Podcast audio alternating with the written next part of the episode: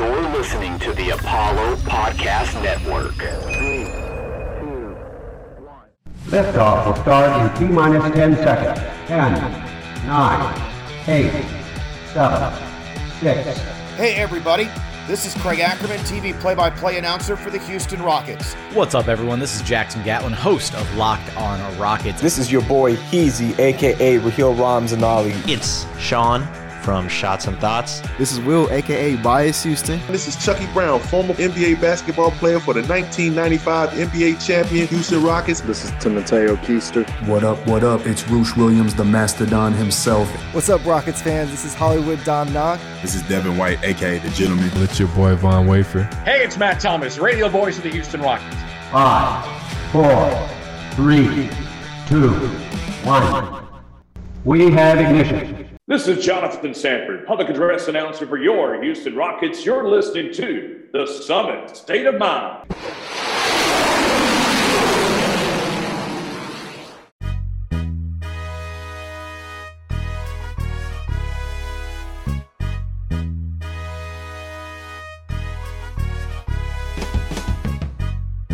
What is going on, everyone? You are listening to The Summit State of Mind, the podcast of Dream Shakes and Stepbacks and everything Houston Rockets presented to you by the Apollo Podcast Network.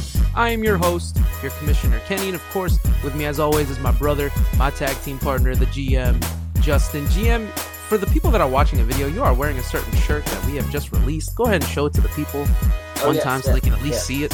Oh yeah. my gosh, he's gonna the stand up. Stops. Yeah, be awkward. You know, this is great. Featuring our boys Tari Eason and Jabari Smith Jr. Yeah, so if you're watching this, the T-shirt just released today. So make sure to become a member of the Legion of Stops. Let's bring that defensive presence to Houston, baby. Yeah. I love that you talked about defensive mindset and defensive presence. It's actually a perfect segue into the episode. You meant to do that, huh? You meant to obviously, do that. Obviously, you know, you know, you smart well man. Yeah. Well, well, well equipped. Good man. Okay. Wow. I did not expect that. Wow. That was a perfect lob. I, I have to slam it now, uh, Lob City style. Shout out to Blake Griffin. I have to be able to, I got to slam it. I got to get this down. So, anyways, so this is going to be a great episode, very exciting episode. We're so excited uh, to bring this guest for the first time on our show. Uh, let's see if I can give him a proper intro. He covers all NBA at Basketball News, SB Nation, as well as fan Fansided. Welcome one time to the summit, Matt. Matt, uh, I want to say your last name right. Matt Issa? You got it. You got it oh, perfect. Oh, did I get it? You Matt got it perfect, Issa yeah. at the It's- summit. Matt, you should have been doing? confident in your first uh, go around. I wanted to, but I don't want to. I, I Just go dude, for I'm it. res- I'm a respectful man. I am a respectful man. I don't want to get it wrong. Got to get it right. I must say, you guys have some rock solid chemistry. I feel like I should just just sit here and watch you guys talk the whole episode, not even say anything. No, No, no, no, not man. at all. this episode's about you, man. You are here for a reason. It's about Shane. It's about Shane Battier. yeah, exactly, exactly. You're kind of lobbying it up for us here. So, Matt, welcome to the summit, man. How are you doing today? You doing good? Oh, I'm doing great. Um, you know, just been cranking out some game film for next week's project on Andrei Kirilenko. So, trying to decompartmentalize that. Not de. I want to compartmentalize that. I want to compartmentalize that because he's another great defender who does it in a completely different way than the guy we're going to talk about today. But yeah, I'm I'm feeling good basically. No, that's awesome, dude. I'm really happy to hear that, and uh, we just appreciate you kind of getting on and getting to talk about a certain a certain rocket that is very near and dear to my heart. So when we got approached about this, I was I jumped at the opportunity just because I love Shane Battier. He's one of my favorite Rockets of all time. Um, immediately catapulted us to a championship level defense at the very least. I mean, we were championship contenders just by him switching over from a Memphis uniform to a Rockets uniform. And we're going to talk about Shane Battier in a little bit, but I want to talk more about you, Matt. I want to I want to have, you know, I want to get to know you. I want our listeners to get to know you. So tell us a little bit about yourself, you know, how you became a sports fan and, what, and ultimately what inspired you to become a sports writer. Yeah, so um, my first ever game I watched as a kid, 2006, Game 6, NBA Finals. It's the Miami Heat come back from down 2-0 in the series. I'm sure you guys loved it. And D Wade puts on D Wade puts on a show, and he beats the Mavs, and Dirk looks devastated, and I became the biggest Dirk Nowitzki fan of them all. and I was just because, like, now hear me out, hear me out. It's like because I I fancy myself as a guy with an underdog complex, whatever. Um, and I, I, I just you know I was good at like losing, and I saw this Dirk guy lose. I'm like, hey, he's kind of a loser like me, but he makes a lot of money, so he became my favorite player. Um, and I just I just fell in love with the game, the the the lore of the game, all of its characters. I think it's it's it's rich. It's like a I think of it as like you know as a as a kid I was really into anime, and I think the NBA is like it's it's similar. It's like this expansive universe with all these different characters, and they all kind of fit together, and they're connected in their own way. Um, but anyways, yes, always been a fan of the game since I was seven. Uh, I actually I go to MSU, Michigan State University. I went there for my undergrad. I go there for law school now. And when I got accepted into Michigan State's law school, I found out that there was like this whole like niche community of people who were not just like Stephen A. Smith and Skip Bayless, but like just like people who cared about the game in a respectful manner and weren't just saying stuff to say stuff and that there was like this way to make a living off it. I'm like, hey, I want to get in on that. And so I've been, you know, I've been trying to do that since then. I'm going on, you know, two years of of covering the league. Um, yeah, so that's kind of that's kind of where I am. I'm enjoying the ride. Um, yeah, dude. So I have to know where are you from? I'm like, from uh, Sterling yeah. Heights, Michigan, which is about 20 miles outside of Detroit, Michigan. But I'm usually oh. in East Lansing, Michigan.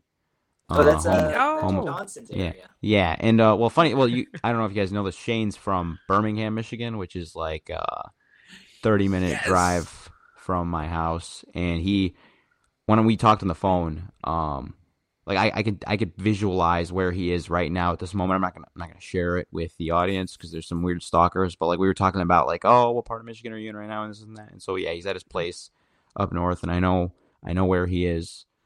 Um, but yeah, I know where to find you, Shane. I love it. Wow. So what? Yeah, dude, you're like our first Michigan guy that's ever come on the pod. So well, you have broke ground at the summit. Congrats! This is wait, Thank wait, you. Wait, hold on. Does that mean that you're a big Draymond Green guy? Because so big green MSU man. Yeah, so he's big green MSU, and then he's also I'm like a huge like data guy, and you know Draymond Green is like analytics guy's dream. Mm-hmm. Uh, so yeah, I'm huge, huge Draymond guy, even bigger Magic Johnson guy. One of the reasons I decided to go to Michigan State is because my dad is like the world's biggest um, Magic Johnson fan, and that kind of played into my decision making when I was going through that process. That's okay. awesome, man. Wow, I love to hear the roots of it all because it's always so interesting to hear um, that type of background in terms of your influences. Is I mean, our the reason why we're big Rockets fans because of our dad. Our dad was a mm-hmm. huge Rockets fan from the '90s, and that was where my influence came from. That's where Kenny's influence came from. So it's it's really nice to see father son bonding. It's it's a big circle here. I love it. It's huge. Well, that my dad's the one I watched my first uh, basketball game with, the Mavericks Heat game. So yeah, he's always been kind of a part of that journey. Funny thing is, he doesn't really read any of my work or listen to any of my podcasts. He's he's just right? not. He can't really focus on things. Sounds but like... yeah, yeah, but he's very supportive. Yeah, sounds like sounds like my dad. Like, like well, it's our dad. As if yeah. I'm making it singular, as if my brother's not uh, doesn't have the same dad. But yeah, it's like our it's like our dad. Same way. He's like, yeah, I subscribe. Do you listen though? He's like, no, I don't really listen. And I'm like, okay, you know what? It's fine, Dad. Just download the episodes. It's perfectly fine. It, just that, juice that the counts. stats. Yeah, yeah, just juice the stats, man. I'm I'm Moses Malone over here. Just just stat pad our stats, please. I love that reference. Love that reference. well, Matt, dude, that's awesome. You know, just kind of get into it because I, I I purposefully did not want to know where you were from. I was like, I want to know. I want to know his story. I want to know where you come from and, and that's what i love about our podcast and our platform like we yeah we're a houston rockets podcast but we really like to welcome different perspectives, different people from different cities, different states. Like you're about to you're about to hit us with a with a Michigan type of mindset, and I, and I love it. From connections to like Draymond Green, like you said, to Magic Johnson, to ultimately where Shane Battier was from, which we're going to talk about. And I found it interesting because I did read your article, by the way. By the way, if y'all didn't already check, you need to check out this guy's articles and where he writes it. We're going to talk about it in a minute, but dude, your Shane Battier article, holy freaking crap! Every f bomb in the world right now, like I, it was really, really well written. Like I was like, and I thought, and I'm, I'm Mr. Shane Battier. Like I'm, I love, like, like I, when I told you he's one of my favorite Rockets of all time, he really is. Like I love the way he impacted the game minus the you know he didn't impact the game a, a, typical star would you know the stats the, the saying was that he was a no stats all-star so you definitely have to check it, him out but let's go ahead and move on and talk about the meat and potatoes of this episode let's talk about shane battier so you wrote a 10 you're well you're doing you're in the process of a 10 part miniseries right called blazing mm-hmm. the trail where you break down the most revolutionary players from the 1990s all the way to the two, early 2000s and you decided to write about one of my favorite rockets of all time like i said what inspired you to put Shane Battier on this list?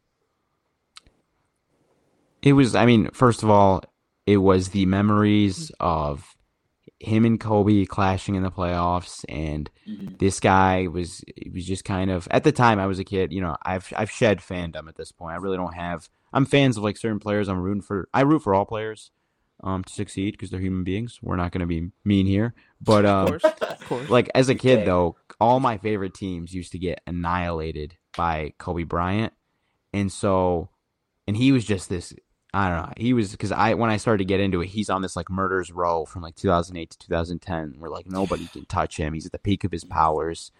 Um, and this Battier fella comes along and he's bothering him, he's annoying him, and I think it's that 2009 series where Yao goes down.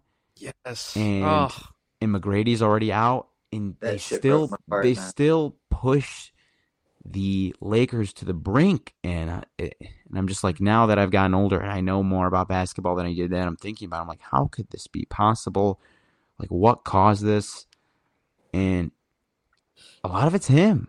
A lot of it's Shane. Um, there was that, and then it was also, of course, the Michael Lewis piece. I think that was like, okay, Michael Lewis came at this from a straight like journalistic economic perspective because you know that's what he is. That's his niche.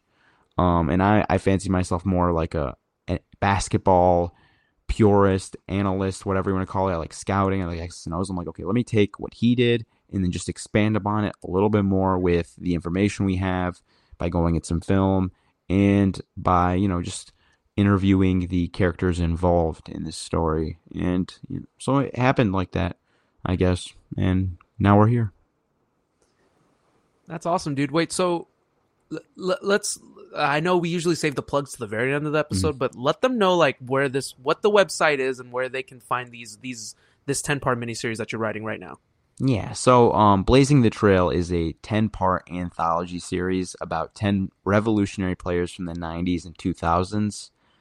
Uh, it's at basketballnews.com. It's an article and a podcast series. Both are a little bit different. The the podcast is like the full length interviews with the players, coaches, analysts I talk to.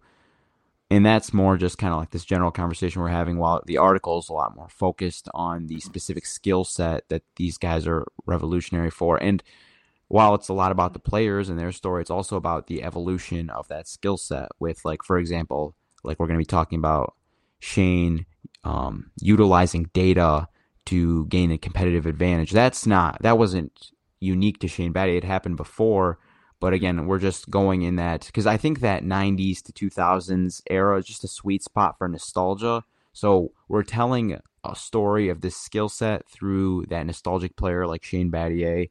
But like before him, I mean, like the Pistons create the Jordan rules. We talk mm-hmm. about this in the article, and that's yep. like a a data informed decision made by Chuck Daly and his staff where they're like jotting down the tendencies of Michael Jordan and making calculated decisions on how to lower his efficiency.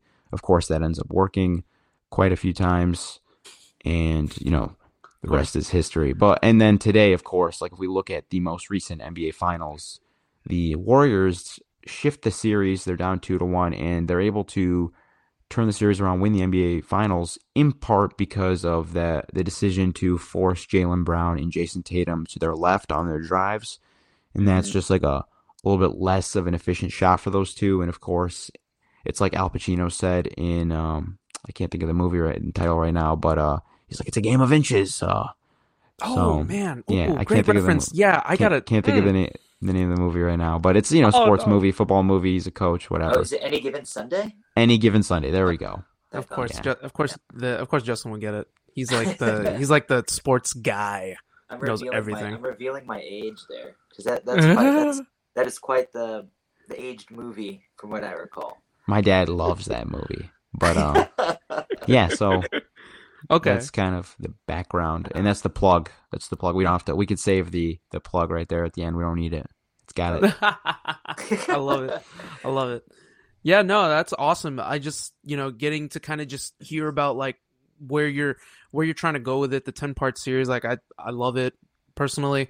I love the idea of it. It you you really are hitting like this pocket and this sweet spot, especially for myself and my brother. I mean, it, it just to like I guess not even just you, but to give background knowledge to anyone that doesn't even like doesn't fully understand the, the meaning of the, the name. I mean, we are a big nostalgic people. Like we were maybe two or three years old when we won our titles, but I mean, our our podcast is called the Summit State of Mind, which we won our two titles at the summit. That's the whole thought process behind it. So, in, when it comes to like figuring out like what you know what what it means to hit us in these certain points, like you are literally hitting us in the sweet spot right now. So, like this is great. Like this is awesome. Kind of just kind of just figuring out like what each and every um player is going to represent, but like I said, at the end of the day, this is about Shane Battier. Let's let's go ahead and dive into it now, man. Let's let's talk let's talk a little X's and O's with Shane Battier. You know, he was he was already a defensive juggernaut without analytics. Like I believe that when he came in when he came into Memphis,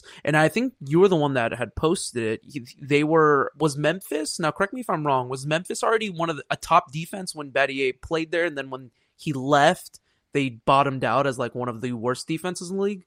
Yeah, so I think um I off the top of my head I can't recall it's in the article, but um Yeah, yeah. the last season of his time in Memphis, the 2005-2006 season, they are the second best defense in the league. And you know, of course, they have like good te- defensive personnel. Mike Miller was a solid defender for the time. Pau Yeah. Gasol, Always uh, there. a They good have defender. a very solid team. Yeah, all and um, Mike Fratello has a knack for defense. He was a defensive oriented coach, so it makes sense. You can't pinpoint it all on Battier, right? But then, Of course. you go into the following season. He leaves. He goes for Houston, and they are the second to last defense, I believe, in the league without losing really anyone other than Shane Battier and Lorenzen Wright. But Lorenzen Wright, for most of his career, was not. Uh, He was not. He's not a needle pusher. yeah, not a yeah, exactly, not a super impactful defender. Even though he was a big man, and that's the most important position on defense most times.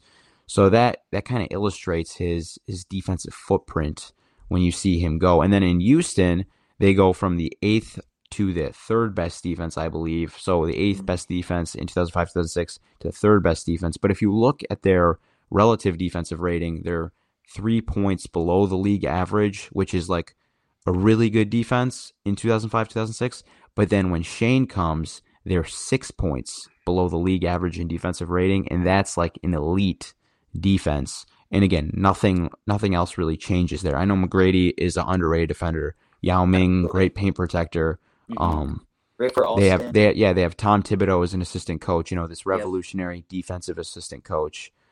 But again, it seems like it's Battier to me. Uh, Yao Ming he misses some time during the okay. So let me backtrack really fast. So the you know the 2007 2008 season, Rockets go on this insane 22 game win streak. In the middle of it, Yao Ming goes down and they swap him out with a 41, 42 year old Dikembe Mutombo, who is still like a really good defender, especially for his age, but is not like the peak Dikembe Mutombo. I'm going to carry a defense Dikembe Mutombo.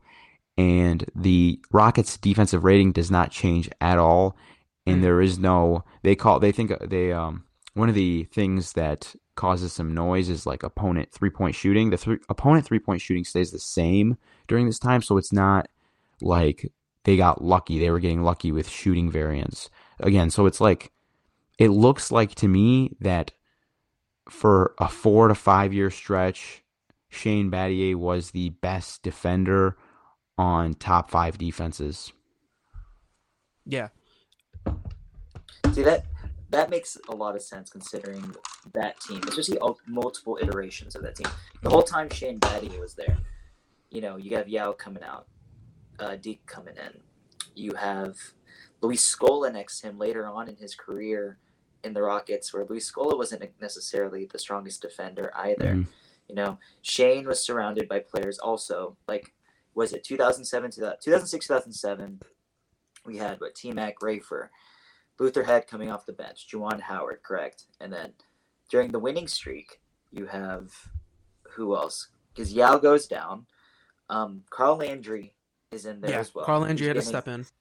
and with Rick Adelman, the one thing that we do remember at the switch over from Jeff Van Gundy to Rick Adelman was how is the defense going to hold up? Granted, um, his defense was solid in Sacramento, but obviously this team was very different in terms of star power. But I would say Sacramento Kings were highly successful in those early 2000s years. In terms of all that, with the turnover, obviously the defense was the one thing that we were that you would key on. Rick Adelman was there just to brush up the offense because if anyone remembers, Jeff Van Gundy is an offensive mastermind. Obviously, correct? Mhm. Just kidding. I Of love, course. I love Jeff Van Gundy, but you know he runs a very archaic offense. No offense to Jeff, but love him to death. But his offense was just not, you know, it was a bit past its time. But anyways, with Rick Adelman, the way that he ran things, it was just so interesting to see that carry over because of the roster ta- changeover as well. Because even in what 2008, 2009, we're not talking about that, but Ron Artest joins the team, correct? And that's just one of those things where it's just like there's always strong support. Daryl Morey, shout out to him, just made sure to just surround the team with great players. And Shane Battier just seemed like the guy who's just like the perfect counterpart for a guy like a Ron, for Tracy McGrady, for those type of guys. He Mhm. just seems like the kind of guy that's the steady hand. You know, he's never going to complain. He knows what he's supposed to do. He knows what he's great at. And he's not, you know, he's not the best offensive player. He's not going to chase you down with steals, blocks. He won't stuff the stat sheet like people say. He's just the dude that will put the hand in your face. He will put you into the position where you feel extremely uncomfortable. And note when we when we play basketball, Kenny does the same thing to me. He puts me into places where I just don't like to play at. He's very good at that. He's a defender by heart, by nature. But anyways, um, that's besides the point. It's just impressive to see throughout the years, throughout the roster turnover, the coaching, that the constant that was there was Shane, and just how much he carried that defense. And when we look back at it now, it still blows my mind because we look back at those years so fondly, and the teams were massively underrated, and he is massively underrated as well as just a player overall. I'm sure that y'all agree. Um, I was gonna say Put me on carried. blast, I- so I think the the the key thing about Battier because he's not a a big man and he's not this you know event creator doesn't get a lot of steals blocks because of that I don't think he can like carry a defense like Rudy Gobert but I think if you put him with really good defensive personnel he takes your good defense and makes it great he mm-hmm. makes it and there's a lot of value in that and so this is going to sound really paradoxical so I need you guys to just really follow along here. But like the whole point of this series like talking about okay, so they call Battier the no stats all star. So what I'm trying to do for part of that article is highlight his revolutionary skill by pointing out how good he was during his time. And if you look at Battier, it's like okay, best defender on a top five defense for five years. That's mm-hmm. Usually spells all star to me, especially when on Mhm. offense, he's Yeah, like sure. the perfect guy to put next to star players. Like he's a great three point shooter, good screener, solid offensive rebounder for his size. And another underrated thing, he's such a quick decision maker, doesn't like waste time with unnecessary dribbling. He he knows how to just read and react, which is especially perfect in Rick Adelman's corner offense. But yeah, so that's that's basically what we're trying to do with the whole series. It's like, okay, it's weird because so Shane Battier was underrated during his time by the people analyzing the game, but he was actually better off impact wise because he was revolutionary and the game hadn't understood what like hadn't caught up to him yet. So like absolutely back yeah. then so back then Battier is like a top 25 player at his peak, right? Mhm. Nowadays, if you just take Battier's game and you put him in today's game, he would be a worse player even though he has what you'd call the perfect skill set for today's game. You know what I mean? Like worst player in terms of hierarchy amongst the league. Yeah, and that's like the whole. The point of talent is a lot the stronger, Yeah, too. Yeah, exactly. So Absolutely. like, the whole point of the series is to pin, like point out like because these guys zagged when other people would zig, they were actually better off during their time. So they're not just like like people when they say like he would have been so good in today's game, it seems like they're saying and I hit on this a lot with the Andrei Kirilenko one that's coming up. It seems like they're saying they were like a tragic figure, like for they, their career didn't become all it needed to be because they weren't in the right era. But that's not the case. Like Kirilenko was a superstar when he played at his best. You know what I mean? Shane Battier was an all-star when he played his best. He was kind of lucky that he was in an archaic era so that he could use his revolutionary skills to have more impact than he otherwise would if the whole league knew what he was doing. What's going on, everyone? It's the commissioner here. Want to let y'all know that we got merch. That's right, we got our first shirt available for the masses, just for y'all, for the city of Houston, one time to get us ready for the Rocket season that's going to be coming here very, very soon. Inspired by a very legendary wrestling tag team, the Legion of Stops made their presence felt in the Summer League and are now ready to take their clamps on the rest of the NBA, ready to take on Steph Curry, LeBron James, you name it. They're going to be ready to turn the clamps on and get the stop when they need it. The inspiration, Legion of Stops, which was actually acquired from a previous episode when we mentioned it. So if you actually can find that episode, I'm not going to say which one.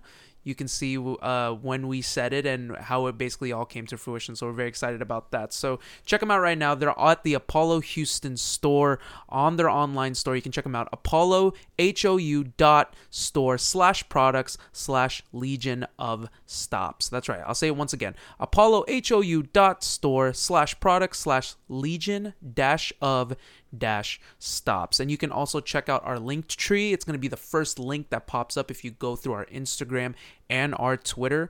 You'll see it. It'll pop up right there. So we are just very excited to get this shirt out to y'all. It's our very first of many uh, shirts that are going to be releasing throughout the incomingness of the season. We can't wait to get this out to y'all. Um, we're so excited and we're so thankful. Uh, we wouldn't be able to, to do this if it wasn't for y'all. So we appreciate y'all's support. So uh, continue to support us by buying our first ever merch. Be one of the first to get your hands on it. That's right. You can find them right now at the Apollo Houston store. Apollo H O U dot store slash products slash legion dash of dash stops. And you can also find it once again on our link tree on our Instagram and Twitter account right there for you. So we appreciate y'all. And once again, on the sign off, go Rockets.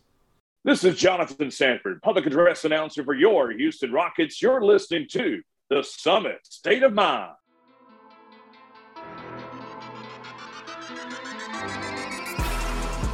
I love what y'all are saying in regards to like Shane Battier, like just the footprint that he had made and, and the way that it it impacts the players like today. And like yeah I always hear that you know drop you know drop X player and put them in an era and they'll you know the the saying goes let's drop Steph Curry back in the Mhm. 80s and he would wet threes. But no because if you drop Steph Curry in that era he's going to play like Steph Curry from that era he's not going to play the way he plays now like it's just you're just a product of where you where you come from pretty much or where the era that you play in so I love what you said in regards to that but let's let's backtrack a little bit because I did want to touch upon this Mhm. when we acquired Shane Battier I'm going to say we I, I keep forgetting. So when when when It the is we. Rockets, It is acquired- we. Yeah, You guys you're right. so interested in the. Rockets. You're right, It's Matt. we. Let's go. Let's go. Matt, Matt's a rocket for tonight, and I love it. Oh, yeah. So, uh, so let's backtrack here.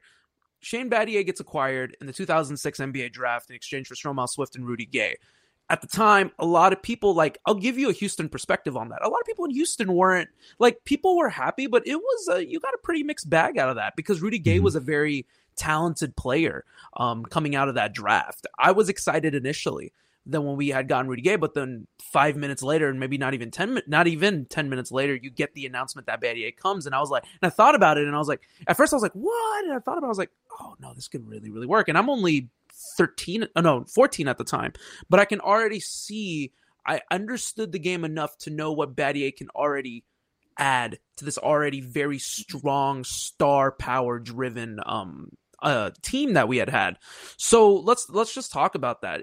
They and Daryl Morey goes on to say that Shane Battier was his um was his first like player that he basically had acquired because Morey had I mean Morey didn't technically have the reins at that point, but apparently this was a Morey driven trade, his first real trade as a as a GM at the time. So what I, I like to say is like he was already a defensive juggernaut. I said this earlier when he was in Memphis, but he comes here and he Daryl Morey transforms this guy into a freaking Thanos like defensive player in terms of what he was able to bring to the table. Mm-hmm. And I loved what you had said earlier in regards to uh, what Matt, what you said in regards to that, because it kind of every time a championship caliber team needs a championship caliber defensive player, you always have that one guy that you need to defend the best player. T Mac can be that guy, but you want T Mac to score on the offensive end. He needs to, to a degree, rest on defense. Like there has to be some type of player that can help him out and be the guy that will take the, the, the dirty work. I'll say that. Like in that era of Kobe, Vince Carter was still playing really, really well at the time. Um, you had obviously LeBron James coming into his own. Like you had these guys. So explain like from from the article that you wrote explain to people that may not know what daryl did for shane battier because he takes him from 100% to 200% in terms of being a defender because of all the analytics. Actually real quick i do want to say this real quick because i did take a, a snippet of your article uh, and and i quoted it. So you said that uh, during well this is what battier quoted. He said before analytics the scouting report would read kobe bryant great first step capable three point shooter, will attack the rim, fadeaway shot in the post, and a great competitor. And then Shane goes, Yeah, thanks. I don't need a scouting report to know that Kobe is a great competitor. I love that line. It's like Shane's like Shane's like, dude, I know this. Like, I, come on, bro. You're not talking to a box here. I am literally one of the best defenders in the game. Like, I don't need a scouting report to know this. So kind of explain like what Daryl did for Shane, elevating his defensive prowess. Yeah. Okay, so first of all, you have to think about you know, I, I quoted defensive efficiency, right? Think about offensive efficiency. So, how many points per 100 possessions is an action worth, right? So, like, for example, the number, I don't know how accurate this was. I think he was just quoting a number off the top of his head, but Shane said when Kobe drives to the right, he's a 65% um, finisher around the rim, right? 65% mm-hmm. going to his right, whatever, something like that. So that would be roughly like 1.3 three points per possession, so like 130 points per 100 possessions. Mm-hmm.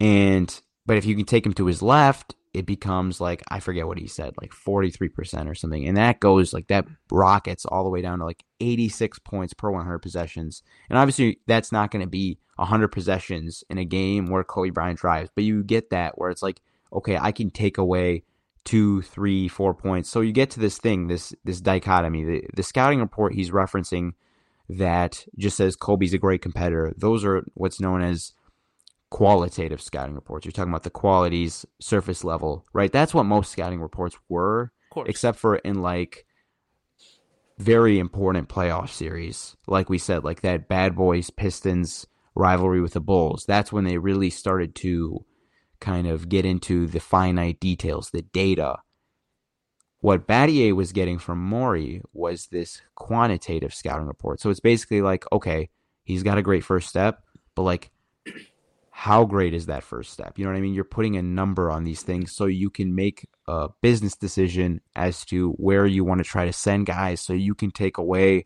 you know, four, five, six points from their overall offense per 100 possessions. Because, like we said, any given Sunday, it's a game of inches. If you you could take three four points per 100 possessions, you know you can win. That's a that's a lot of games. That's a lot of Absolutely. games you're gonna win, and that's basically what yeah. what Daryl was doing with Batty, and it took. Um, and it, this is pretty much the whole series. I talk about this with Nash and D'Antoni. It takes innovative tactics from Daryl Morey and D'Antoni, and it takes the just the right conduit to kind of express that, you know, the right Yep. canvas to paint that on. And Battier, um, I talked to his high school coach, always a curious guy, always analytically driven, always wanted to learn, never like a closed-minded person. And it just it just worked out. The two they were a perfect pair, Morey and Battier. And I, from what I understand, they're still pretty good friends today. That's awesome. I love to hear that because I can just imagine like Mm. Battier walking into Toyota Center and Daryl Morey just literally handing him like um, a binder and just being like, "Let's flip this page seventy three. This is how we're gonna guard so and so." And I love that you mentioned the D'Antoni Steve Nash thing as well because, like you said, things that are that change the landscape is what we can say, correct? And Mhm. D'Antoni unlocked Steve Nash in the same way that Morey unlocked Battier. More so for Nash, it was style of play. For Battier, it was all the mental. There were so many extra things that he was feeding Battier that Battier was able. He was so receptive to it. You just need the right player, the right coach, GM, scout, whomever, that will allow them to be fully unleashed. And I really like that comparison because I really loved Steve Nash at that point. Everyone did. I hated Oh, him yeah, because he played for absolutely. Phoenix and they always killed us. But that offense was legendary, man. And I, I loved that team, especially the first iteration with Joe Johnson. Anyways, besides the point. Um, you know, D'Antoni, former Houston Rocket coach, man. Come on now. Look what he did with James, James Harden.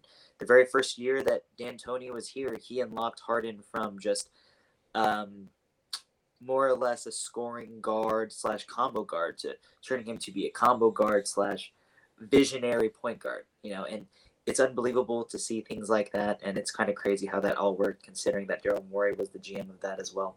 But anyways, I just I, I don't know, man. I love the connections. This is just making me very happy, and I love to hear it. You know, what I Yeah, mean? that and Yeah. and like I said, it's like a it's like a, an expansive universe. Any like fiction expansive universe you could think of, Mm-hmm. not just like anime, like what I was thinking of, but like all these pieces are connected. You know what I Yeah, mean? Like Absolutely. like love- Tom I Thibodeau, that. like Uh-huh. you know, revolutionary defensive coach. He revolutionized something called ice pick and roll coverage, where it's basically you're trying to send the ball handler to the baseline.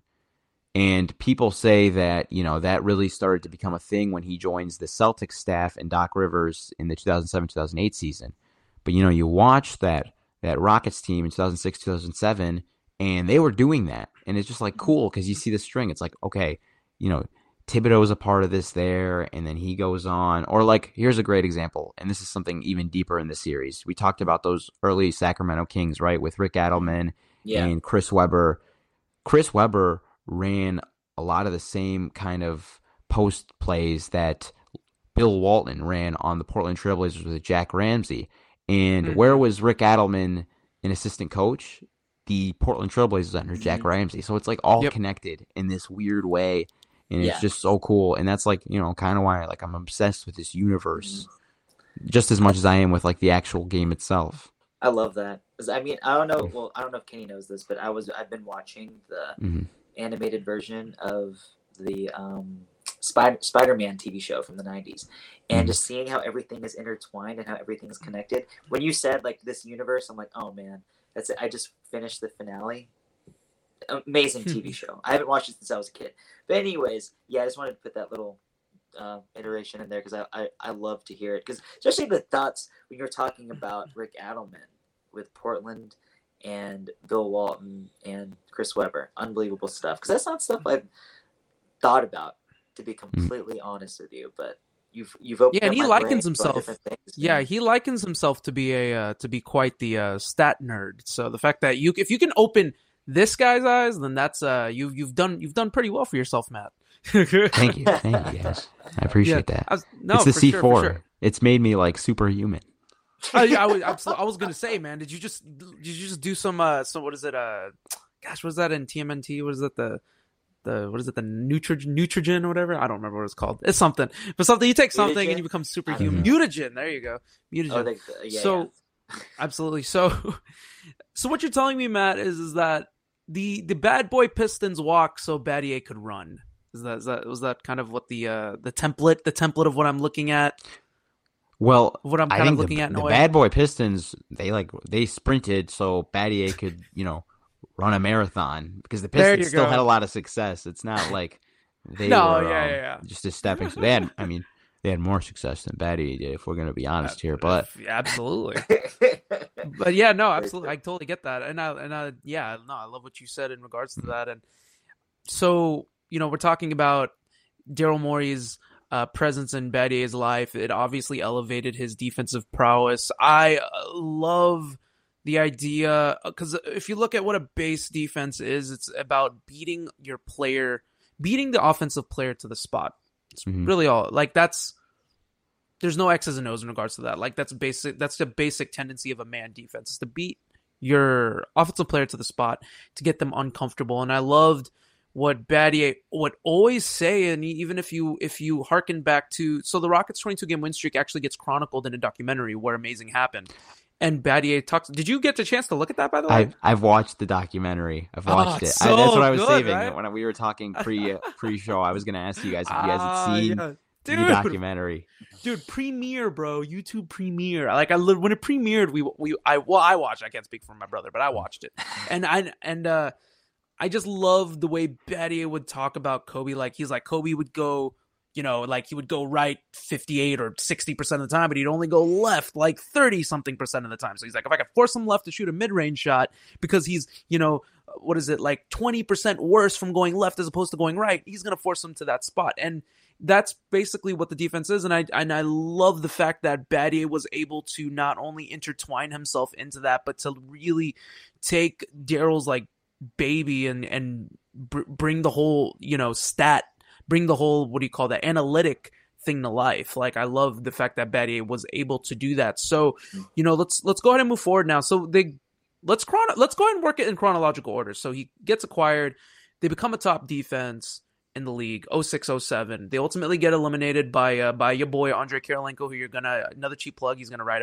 the next article is gonna be written about andrei kirilenko andrei kirilenko and the utah jazz eliminate us in the uh, first round that year so we fire jeff van gundy or relieve jeff van gundy of his duties and we bring on uh, rick adelman who's good like we said or my brother said earlier brings upon a more offensive flow. So the defense kind of gets muddled a little bit in 07 08, just the beginning at least, beginning to maybe a little bit close to the middle of the season because they're trying to figure out the offense. But I always found that Battier's presence alone steadied the defense. Like even when the defense wasn't great, like just Battier being there, you can obviously tell, and we'll talk about this as we progress, but he even you can tell that he's the captain. Like you can tell he's the one communicating with the guys. Like he's the one like you have Yao, you have T Mac who are superior offensive players. They are look, they're superstars. But Shane really was the glue. Like you always have the quote unquote glue guy. Shane really was the glue guy. So Matt, talk about like what his impact like in the 22 game win streak and we can talk about the 22 game win streak now. So so what was his impact like going into the 22 game win streak from from your perspective from what you've talked about with uh with him and what you've seen with your own eyes Yeah, well, so I liken I liken Shane Battier to Darrelle Revis who was at his peak around that time. Mm-hmm. He was, you know, a shut. He was synonymous for taking down like these top level receivers, like just taking them out of the picture. and I think it. that was Shane's greatest skill because in that era, it's a lot about post ups and isolations and these long drawn out possessions. And every every all star guard except Josh Howard from that time period got worse when Shane Battier played against them. Talking Josh about Howard. Wow, you got to mention Howard. Josh Howard. God, rocket killer Josh Howard. I'm talking about LeBron James, Vince Carter, Kobe Bryant, Carmelo Anthony, you name it. Like, you know, the premier, we're talking about the best wing scorers of that time. Battier stopped them. And uh, a, a cool part about that 22 game win streak is he played against a lot of those guys. He played the Cavs, he played the Nets, Mm-hmm. um, played played the Nuggets, just all those guys. And so I think that was really something that that set the table because again, like we said, you have to think about the era. I like that that wing score, that isolation score was so important. And so for Battier to be able to just take away their efficiency and to here's a great story. Okay, here's a great story. During that time, they played the Denver Nuggets in one game. Mm-hmm. It was a, I think it was a Friday night ESPN game. Doris Burke was on the call, I believe. But Yes. yeah, so Carmelo Anthony comes into town, and the big thing about Battier is he's process over results. He doesn't think about the results. As long as he did what the data tells him to do, he trusts the numbers. He can live with certain things. Carmelo comes in, he hits like two sweet midi fadeaways um, to start the game on Battier, right in Battier's face, right in his grill. Battier's all over him. And like a lot of guys would be like, oh, damn, like I'm doing something wrong. But Battier didn't care. I think that at the end of the game, Melo ended up taking more shots than he had points, which is always a bad sign, unless you're just like a free throw drawing machine. But M- Melo was not in that game, and the Rockets ended up winning by like 15 or 20 points. So it's just like, I think that's the big thing. You talk about it. He was like a steadying force. It's because he he trusted the process. You know, he believed. He didn't let like small sample sizes bother him. He didn't let that cloud his judgment. He was just very calm, and I think that was what he brought to that team. Because I mean, offensively, you you guys talked about it. They were struggling a little bit with the implementation of Rick Adelman's corner offense, the same offense he ran with the Kings and Chris Webber. And it was primarily because they didn't have the passing bigs like a Vlade Divac and the Chris Webber, but it was like Battier's ability to kind of just stay the course, kind of trust that once things were put in place, that this was a really damn good team. And I know that you guys end up lose, we we end up losing in the first round, but that's more so just I think that like the West was just murders It was- row. it was It was murders row. Was Like oh, I would say that probably the top five teams in the league that season played in the Western Conference. Like Utah was such an incredible offense. The Rockets were such a well balanced team. Um, I, I might be getting my years mixed up, but I think it's like the Lakers, of course. The triangle offense was really starting to peak. The Spurs, just all those, all those things. So really I think it's just, yeah. Yeah, exactly. No, because I was just gonna say sorry. and I mean, I didn't mean to cut you off, but like, No, no, I just I wanted to. No, no, no, I just wanted to get a. Just wanted to like even say like they were so the West was such a juggernaut that the Mhm. eighth seed won fifty games. Like Exactly. It was that good. And I think these younger fans, you know, and and and to harken back for these guys, like a lot of the fans now for the Rockets, they're they're young. They may not even remember 2000, 2007, 2008. They may have been babies around that time. So it's like it's it's crazy when you think about it. Like the the worst team. I think Denver Nuggets finish 07 08 as the eighth seed, or one of, one of those teams finishes the eighth seed. And yeah, like you said, they were 50, 50 and 32. So just imagine that. And even like, even, and I'm, I'm going to quote the, I'm going to quote the, where, uh, where amazing happened. Like, dude, they were, they had won like, 15 in a row at that point but dude like they were still like the the gap space between like the number 2 seed and like the number 8 seed was like two games? Like dude where where in the world are you ever going to see that again? Like the west was absolutely insane because the eastern conference you had lebron and cleveland's uh you know lebron and cleveland and then you had and then obviously you had the uh celtics that year that had just acquired ray allen and kevin garnett so you knew what that was.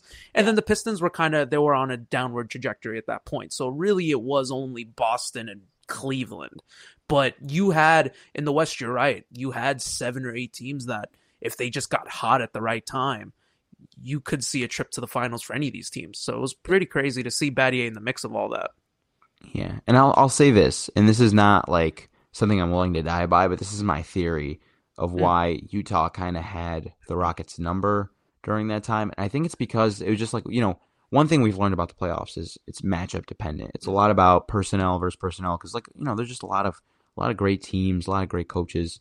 And I think that Utah, because they didn't have that wing isolation scorer that Battier could kind of key in on, I think that's the reason Utah was kind of able to get the best of them. Because if you watch those games, I watched a couple of those games, like Battier is kind of like a kind of quiet. I know he has a couple like really good shooting games, but on defense, you don't feel him as much as you do when they would play like the Lakers or the the Hawks or something of that nature. So I think that might be part of the unluckiness where you guys just kind of got mm. stuck with a team that was like perfect for you guys. And even in that, even with it being like perfect, they still like they were like seven game series. So I mean, it's just un- yeah, it's unfortunate that the Rockets had to play in the West during that time because Yeah, I think they would have made a deep run. It was grueling. It was very Mhm. grueling, especially those two years between 2006, 2007, 2007, 2008. That 2006, 2007 team, we believed that they should have definitely made at least to the conference finals that year. Looking, you harken on the fact of matchups, right? That 06, 07 playoff run was where was it Dallas was the first seed and Golden State was the eighth seed. And Don Nelson was the coach of those Warriors. And he was the foil for those Mavericks teams. And that was the year I think that Dirk Nowitzki did win the MVP. hmm And he they had to present it to him after the first round. And not usually when it's presented, the MVP is still on the court, they present it in front of the fans. He had to do it in a press, in a press conference. And that's just like mind blowing. But I, I believe that you, you I would say this in terms of how you said like the matchup dependency and, and the effectiveness of Shane Battier. You're probably correct on that. I mean, the most effective players in the terms of the Jazz was their all-star, multi all-star point guard Deron Williams, like, um, and then your favorite player Andrei Kirilenko. Totally kidding. and then they had a very, very impactful five in terms of Mehmet Okur that could stretch the floor when need be. He was like the evolved version of what Sam Perkins was for the Sonics, Mhm. and uh, Carlos Boozer, who was a mastermind in the mid range. He had just left Cleveland, and it was just mind boggling for us because our weakest positions were their strongest ones point guard and the power forward.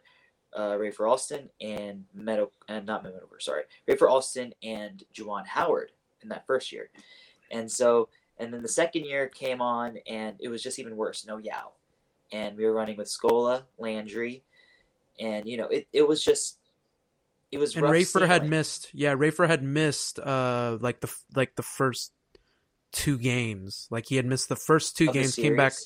Yeah, he yeah Rafer missed the first two games of the series via an injury, and then he comes back in game 3 Mhm. Uh, he comes back comes back in game three. We win game three, and then we lose in game four, so we go down Yeah. three one. So Uh-huh. the Rafer not being there as well was was steady Yeah, in that. yeah. But then to even add on to even add on to that as well, like they had the defenders to guard T Mac as well. You had Andrei Kirilenko, Gordon Giricek, uh, Matt Harpring. These were guys that were they they were you know they weren't scared to go into the trenches, and they knew their mindset was like, okay, we just got to stop T Mac, and then everyone else everyone else can beat us. That was the mantra. And they even said that. Like they even said in an interview, like T Mac can the goal was to stop T Mac and force the hand of everybody else. Force it upon a Chuck Hayes or a Shane Battier. Like we're gonna let Shane Battier shoot every three he wants to shoot. And we'll they'll live with the results there. So I totally get what you're saying, uh, Matt, in regards to that, because yeah, it definitely has to be matchup related. Like you could, you would pro- like, like you said, like the, let's think about it like this: Battier's most impactful series was, oh my gosh, the Lakers series against Kobe. So you're right. Like it is, it does go down to matchup. Shane Battier was just one of the best, and I will, I will, um, I will die on this hill that Shane Battier is the one of the greatest one-on-one defenders of all time. I don't think there's very many that are better. Um, just perfect, I agree. perfect wingspan. Yeah, perfect wingspan, six eight, six nine. Um, his smarts, his ability to you know attack and and and beat, like I said, beat the offensive players to their spots. So I, that's why he's he's earned the right on on blazing the trail as as one of your top ten talents, right? I mean that that's why he's he's there. So let's let's move forward now. So the 22 game win streak happens. Obviously, um, Battier make, makes great effect there, and he really solidifies himself in Houston. I mean, he's pretty much a, a- like a local folk hero at this point in Houston. and then, especially the 22 second game when it got famous that Battier decided, oh, okay, I'm going to put the hand in Kobe's face. Which to this day, I still play defense like that, and it's because of Shane. Like Shane's imprint on the game and, and and and Matt, I know you know Shane. So if you if, if you ever tell Shane in the future, like there's a random Filipino guy in Houston that plays league that plays basketball, he still uses his hand in the face defense, and I beat defenders and I beat the offensive players to their spot. You could say it's because of him. So Beat Justin. huh? You beat Justin. Yep, basically. Yeah. Oh yeah, for sure, absolutely. no, no, it's all love. It's all love. So let let's okay, y'all. Let's fast forward now to a year later. We acquire Ron Artest, mm-hmm. and Shane Battier finally has like a running mate defensively, a guy who in my opinion, goes completely opposite of what Shane is. Like Shane is all analytics. Ron was all instincts. Like Ron seemed like type guy was like, all right, show me the analytics. Okay. And the, throws it, you know, throws it or crumbles it and throws it into a, you know, yells Kobe while he throws into a trash bin. Like that's what, that's what I, that's the perfect, it was like the perfect sauce for these two to really work. Um, Matt, give us like your two cents on like that year, that how like the pairing of a Ron Artest to go with Shane Battier to fully like now like because in my opinion, in my opinion, anyways, this was uh, the Rockets' most uh, either successful year, not statistically speaking, but this was their best year to win a title. Like in my opinion, if everyone had stayed healthy. So from your perspective, what did you see from that year? And uh, with the acquisition of Ron Artest, and did you see it as helping Shane Battier like in the long run? Obviously. Yeah, they were kind of like fire and ice. You know, it's uh, Artest. You know, he's famous for the melee. He was the defensive player of the year. I don't know if he was the best defender in the world that season, but he was definitely like a top, you know, 10, 15 defender or whatever in the league. You know, he comes in, he's, you know, rough and tough, he's strong, he can guard multiple positions, he can bang with with some big guys. And then you got Battier, of course, who's like this analytical darling. He's he's all about uh, precision attention to detail. So that worked well. And then of course, like obviously he went down, but like on paper, imagine like we think about today's like Toronto Raptors. They're all this length and you know switchability. Imagine like McGrady, Battier, mm. Artest, like how nasty that would be switching and just being able to do all these different things. So yeah, it gave them the thing that so in the playoffs, when you're in the playoffs, there's three teams that win NBA titles. There's three types of teams. Mm-hmm. Historically great offenses, historically great defenses, or super well balanced teams. Teams with versatility who can, you know, they have a lot of different relievers in the bullpen. Um, and that kind of getting that Artest guy, that versatile piece, who later on, you know, goes and you know he kind of pulls a a Benedict Arnold and heads to the Lakers yeah. and he he wins titles. You know what I mean? Like mm-hmm.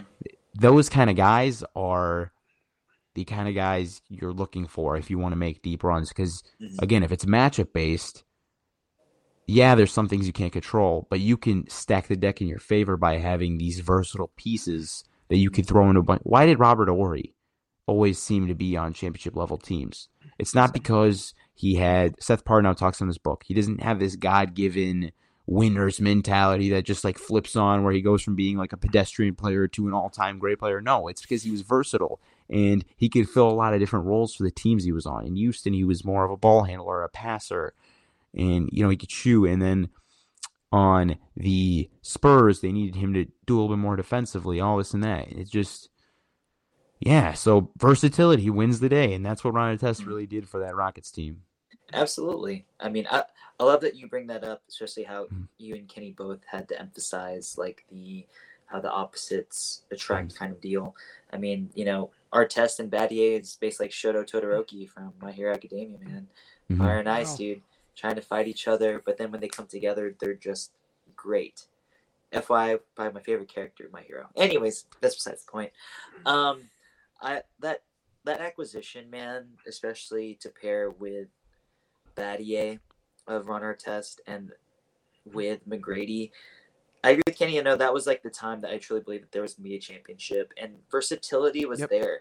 That team could guard anybody one through five, you know, especially with Rafer. T Mac could go to the smallest guard if need be. Shane could guard you in the perimeter, go down to the post. Same as Ron, man. And it, it just seemed like that we could never get things right that year. Granted, we made it yeah. to the second round. We got that was the first time in 12 years. And wonderful, wonderful memories of that season. That was probably my favorite season of that whole tenure. No offense to the 22 game winning streak, loved it, but I'm like I'm, I'm just the playoff success guy. I, I, that's just how it is. Like if you if you can somehow win in the big stage, I love that. But um, you know, this the fond memories of, of, of it all. I mean, Kenny and I went to the open practice. We got to shake Ron Artest and Shane Battier's hand. Can you remember? That was a that was quite the time. mm-hmm. No, it was fun. Yeah, absolutely. Yeah. No, we yeah enjoyed it. It was Uh, it was yeah, it was a lot of fun. That whole year as a whole was just it encapsulated so much joy, and and you kind of got to see uh, the seeds that were planted. I mean, Battier's defense was just it, it got taken to another level. It got to the point where you anticipated the matchups between Battier and Kobe, Battier and LeBron, Battier versus whoever was on the Celtics at that point, the big three. Like you had these matchups where you you were looking forward to it. It was weird. Like I we had like star we had the stars. We had Yao, T Mac was in and out of the lineup. We had Ron, we had Luis Scola, but like I was looking for it was odd. I was looking forward to the defensive matchups. Like I'd never seen that. Like I'd never felt that. So that was kind of like the effect that Battier kind of had on me. I couldn't wait to see him guard Carmelo Anthony and and all those other all the other star wings, star uh, guards to see how he would impact the game. And then looking at the stats and like, all right, all right, uh, Melo shot shot six of twenty two, fantastic. You know, like you got to see it happen in real time, and I and, and it was it's such a lasting legacy in my opinion for what Shane Battier represented. Mm-hmm. He was such a he was a winner. Like the first, let's see, uh, was a three years of his t- of his tenure here, we won fifty plus games. I mean, mm-hmm. that's that's a that's a testament. That's a testament to to Battier. I mean, that's not. You're right. Like he's not. If you put him on a team like a struggling team, they're not gonna. He's not gonna instantly make him championship caliber. But like you said, you put him next to pieces that are already kind of going, and the engine's already kind of ready to go. He's the one that'll take you from 100 percent to 200 percent. So I totally agree with you there. Yeah, and I mean, Coach Fizdale says the same thing. Like in Miami, they lose the 2011 um, NBA championship, and there's you know, a lot of reasons. Shane wasn't the only thing there, but like when he comes, they become this this championship winning team. You know, so he's a what you'd call a ceiling raiser in that regard. there regard. you go. That's what I like. And those. Yeah, know, yeah, and those are the things. Like, I mean, you guys are going to start experiencing that. We we're going to start experiencing this soon. When once that core is all you know put together with Sengun and Green and all that, and you mm-hmm. need to start finding those like those ancillary ceiling raiser guys. You know, when you're trying to make those deep playoff runs. Well, I've now, now I have to ask you. Now I have to. I, we have to dip on a random side quest for just a split second before we dive back into Battier. But what from an from an outsider's perspective, what do you think of this Houston Rockets team like right now with Jalen Green and KPJ? I'm going to write a lot of articles about them. I think they're going to be fun. um, I'm still trying to uh, get more of a feel for Green and like who I yeah. should start to look to historically in terms of like realistic outcomes for him. I'm not like I'm not into like college prospect scouting, so I don't really get exposed to these guys until they get into the NBA. So I just read a lot from like the college reports, and then I watch. You know, so I watched a, a decent bit of Green last season. I, I, want to watch more of him, but I'm excited. I mean, I just think they're gonna be fun. I you know, I think they're gonna be a fun team. I'm excited for Coach Silas to have another year with this group. Um, they're not probably not gonna make the play in this year. The West is okay the West is kind of 2008 2008 ish stacked right now. Yeah. But uh, yeah. they're gonna, they're they're going to be on the top of my my watch lists for sure this season. There you we're, go. We're happy to hear that, man. Because I mean, mm-hmm. we're we're so excited. We're ready to see them play. Ready to see Jabari Smith next to um, Jalen Green, Sengun. Yeah, Jabari. He's uh, I from what I understand, he's like a um another shameless plug, but he's kind of like a modern day Rashard Lewis who got covered in chapter two of Blazing the Trail. There you go. Put the Matt. You you are the plug man. Put the plugs in, dude. I don't care. This is this pod. This episode is literally uh for you. So put them in. put them in. Put them in when you can. Don't be shameless about it. So absolutely, I totally agree with you there. Yeah, this Rockets team is gonna be so much fun to cover, and as well, man. Like even well, you know, we're gonna start wrapping up here pretty soon, but like anytime in the future, like when you post these articles up, man, be sure to tag us so we can help you pump it out, man. We really we can't we look forward to reading uh, what you have to put out there, and I just I love it, dude. It's like we're so entrenched, and, and don't get me wrong, this is great. Uh, Rockets, I love y'all. Rockets Twitter, I love y'all. H Town love like till I die. But it's really cool and refreshing to see it from a different perspective of someone that doesn't live here, that doesn't. Mm-hmm really doesn't you know that doesn't fully is like immersed into the city. Sees it more. so an, you're uh, looking at a, like a, yeah. what's it called? What's it? But a, a, set of eyes of that is what's the word? It's right at the tip of my tongue. But you're you're you're viewing it from a lens of where you're just observing from the outside. You're not like yeah. a fan like Kenny and I. An You're, objective observer. Yes. See, it was an O word. I knew it. You see, you read me. You read me. There. He's an, an objective observer. That, He's a double O. How about I, I put this in Battier terms? Um, I'm able to look at the thing unemotionally. That's what Battier always says that Morey taught him to do. He taught him how to play the game unemotionally. There you go. Abs- there you go. Absolutely, totally. uh, Like I said, and here's here's a good segue back into it. Totally opposite of Ron Artest. Totally opposite. so we don't even need to go into that. But all right, let's let's get ready to uh, wrap this up with uh, the last few bits of questions. Um, Matt, I have to ask you, what in your opinion, after doing all these, doing so much reading, inter- you, you and you, I'm assuming you've talked to Shane, right? Like you've talked to Shane, interviewed Yeah. Shane, so you've got Mhm. okay, aw- okay, awesome. So like from based on what you've gotten from you when you got to know him, the articles you've read, the videos you've seen, what is, in your opinion, is Shane Battier's most successful year? Like, is it on the Rockets? Is it Memphis? Is it Miami? Like, what do you think? Um, a singular season kind of tricky to pinpoint. I would say that 2006 to 2009 range.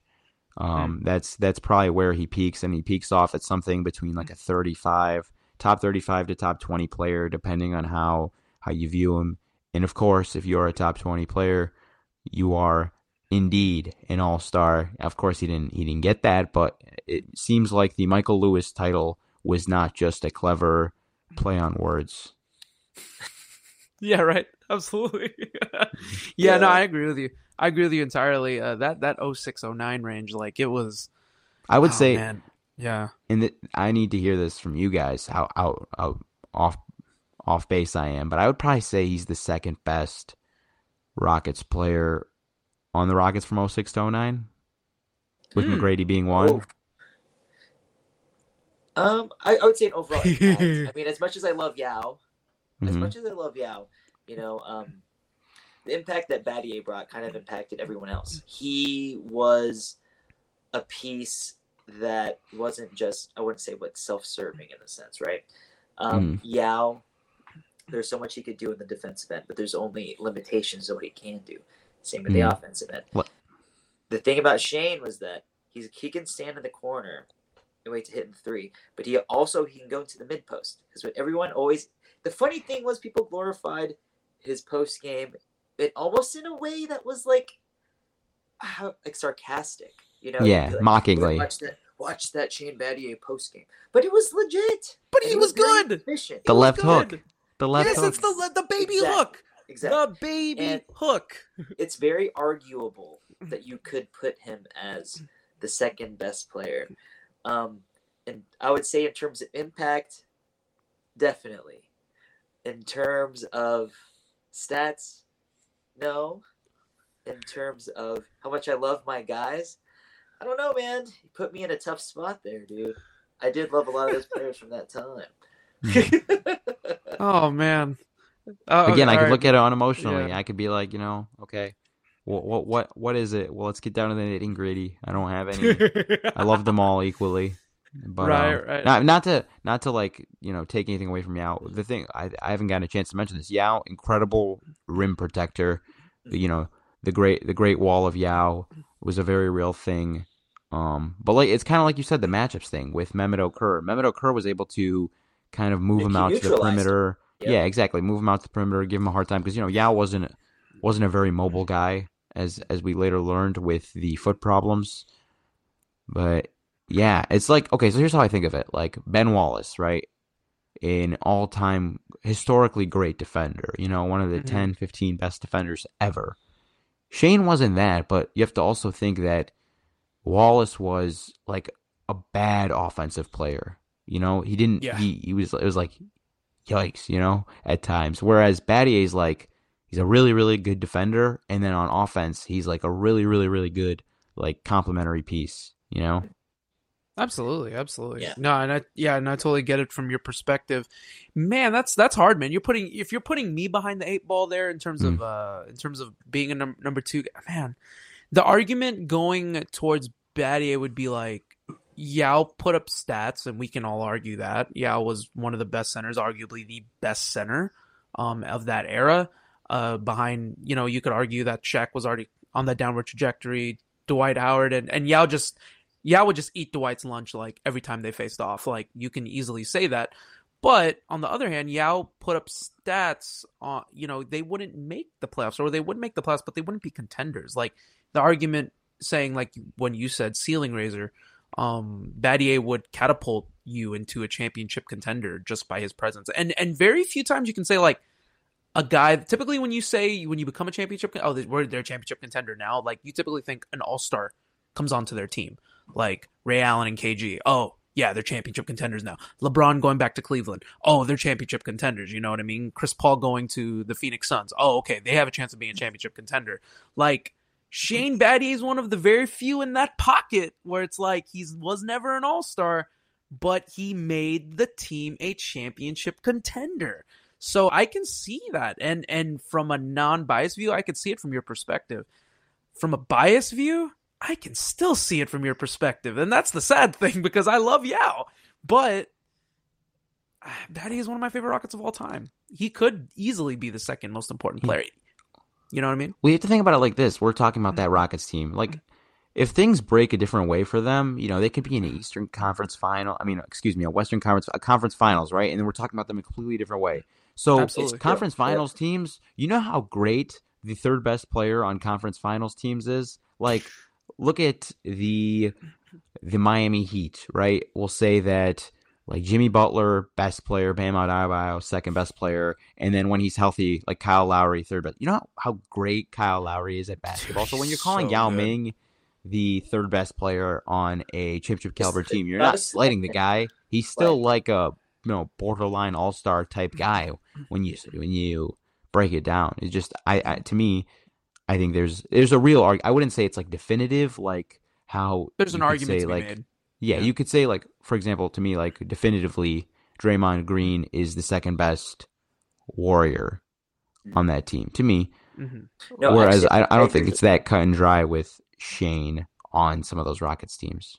Mm-hmm. Yeah, I can see it from your perspective, absolutely, and and yeah, and we totally back you on that part too, because from the Draymond Green perspective, because mm. Draymond Green is super impactful, and I know I could probably give a whole pod about how I feel about Draymond mm. Green actually from a non-biased perspective and how important he is to that Warriors team, but I'm gonna digress on that point. Let's uh last question before we go home here, Matt. What should Shane Battier's lasting legacy be? He told me something that kind of resonated with me and he just mm. said, I-, I play basketball." Because I asked him, I'm like, Shane, you know, people. So basketball, at the end of the day, it's like a hedonistic endeavor. You do it because it's fun. It's like in its essence, it's fun. It's a fun game, right?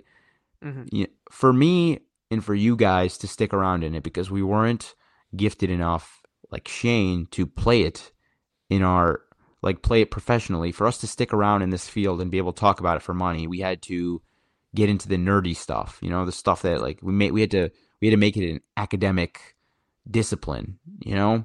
Of course. So I asked Shane, I'm like, why did you do that? Because you were a five star recruit, you had your pick at any college, you ended up being a blue blood, going to Duke, and even before you kind of embrace the data with Morey, like you were still like a good player and you were going to be in the league and get paid and, you know, get to do what you want. Like, why would you do that? He's like, I play basketball for one reason, and that's to win. And if I if there's anything that gives me a better chance of doing that, I'm gonna do it. And so what we should remember Shane for, obviously he's the data ball defender. You know, he's he's attention to detail, he's, you know, uh maniacal, like a serious serial killer or whatever. But he, he wanted he wanted to win and he was the ultimate competitor and I think that's something in life we should appreciate because, you know, what's life without passion? What's life without drive? So I guess that's really the lasting legacy of Shane Battier to me. Wow, what a great response! That was that was a fantastic answer. I love Jeez that, Louise. To be honest, I love that. It just kind of shows the drive of who he is and and um, the type of competitor he is.